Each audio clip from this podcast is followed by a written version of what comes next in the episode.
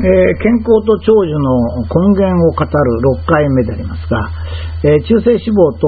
高難とか症、もしくは脂質異常症と言われる問題について、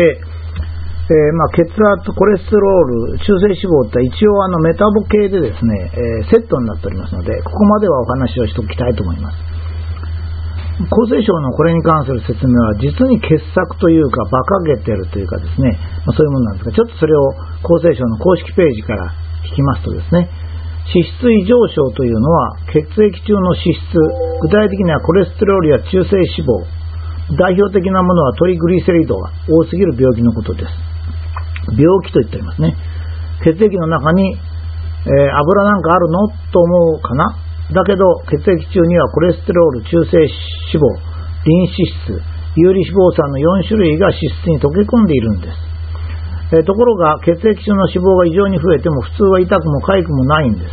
だから自分では全然気がつかないし、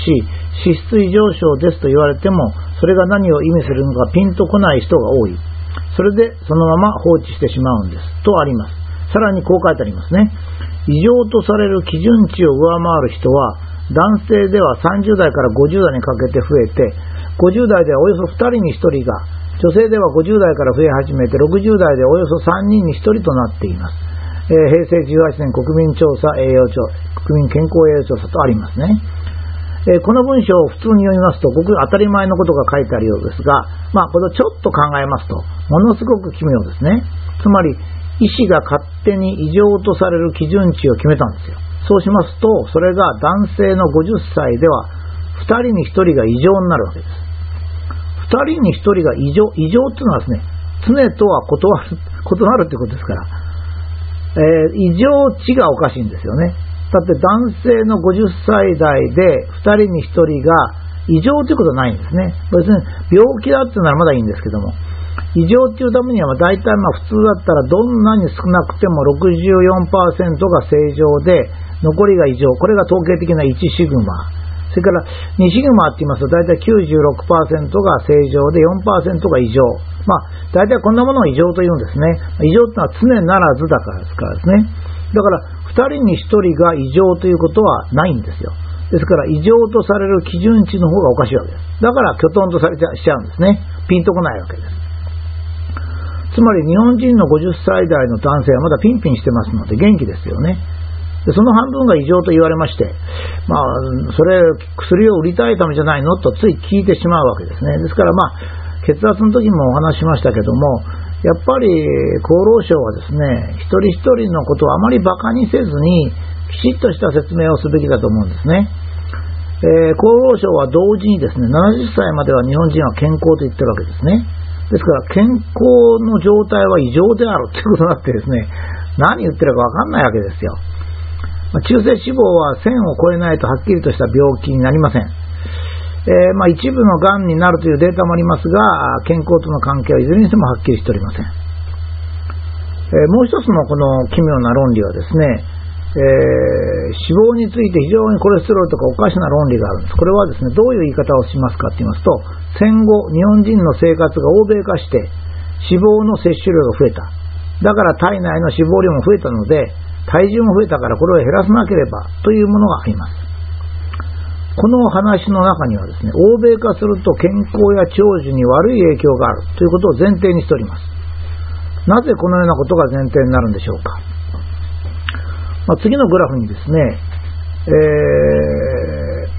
この戦後一貫して日本人の男性の体重や脂肪量が増加していることを示しています。えー、厚労省はそのまま放置して、えー、しまうと、この体重が増えたり脂肪量が増えたりすることを放置してしまうのがいけないと言ってますが、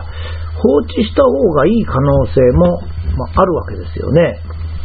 もし体重が増えたり脂肪あの脂肪が増大したら健康に悪い、この脂肪の脂肪がですね、ちょっと2つあって、ちょっと 5, 5時だったんで、直しますが、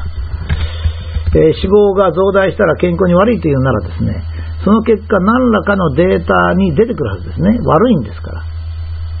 総合的な研究健康状態を示す最も良い指標が平均寿命かですね、健康健康寿命ですよね。どちらかですよね。あの、悪いことをして健康になるってことないですから。そうすると戦後一貫して体重や脂肪量が増えているって、それが悪いことならですね、平均寿命も減ってるはずですね。これはあの和田先生っていう、まあ、お医者さんと私親しいんですが、データ主義と言っておられますが、えー、彼がそう言わなければならないほどですね、現代の、あのー、医療がですね、あのデータによってないのかな というふうにですね、あのちょっと思ってしまうんですね。宗教のようにデータがなくても断定してるんでしょうか。あこのグラフに示したように戦後の日本の男性の平均寿命は世界でも最も顕著に上がっています。だからデータから言えば若干肥満したり脂肪量が増えたいうことはあまり健康に関係ないかむしろいいことである。つまり食生活が欧米化して脂肪が増えたということはいいことであるということになりますね。それからもう一つはここに示しましたように世界各国とも平均寿命が伸びています。これは全体の栄養状態が良くなったので健康が良くなったというふうに見た方がいいでしょうね。平均寿命は医療体制にも関係がありますが、日本の場合なんかではですね、70歳ぐらいまではあまり医療と関係なく伸びるんですね。もちろんあの医療で命が長引く人いる、あの長らえる人いるんですけど、それは量が、数が少ないんで、平均にはあまり効いてこないんですね。つまり人間の体は一つの病気だけに注目することはできないわけで、栄養が良くなって小太りになりますと若干心臓系の病気が増える傾向にあってもですね、それを上回るぐらいがんになりにくいなどのことがあればですね、えー、小太りの方がいいということに全体としてはなります。まあ、いずれにしても中性脂肪の量というのは特殊な人以外はあまり考えなくていいんではないかと思われます。えー、中性脂肪が少し多いからといって、えー、高脂血症とかですね、それからなんかなんとか以上と言われて、えー、病気にする、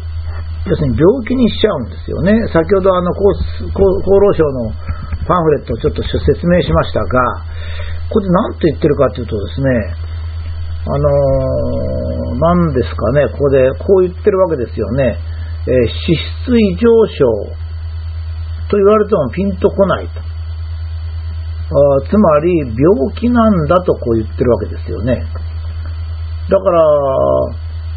このまま放置してはいけないんだと言うんですけども、本当に、えー、奇妙ですね。あの一番最初に脂質異常症というのは、血液中の脂質が多すぎる病気のことですって言うんですよね。これが病気ってことになりますとね、本当にこう、何をこう考えたらいいのかと。まあ、つまり 50, 50歳の男性の2人に1人が病気である、異常であると、まあ、いうことが本当に正しいのかというふうに思いますね。えー、っとですね、これはあの、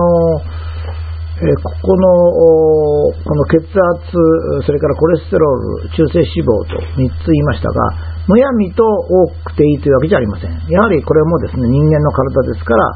ちゃんとコントロールする必要がありますが、えー、今度、中性脂肪の量も正常値が50ぐらい上がったんですけどですね、えー、日本人の50歳以上の人が、えー、全員が異常である、半分が異常であるとかですね、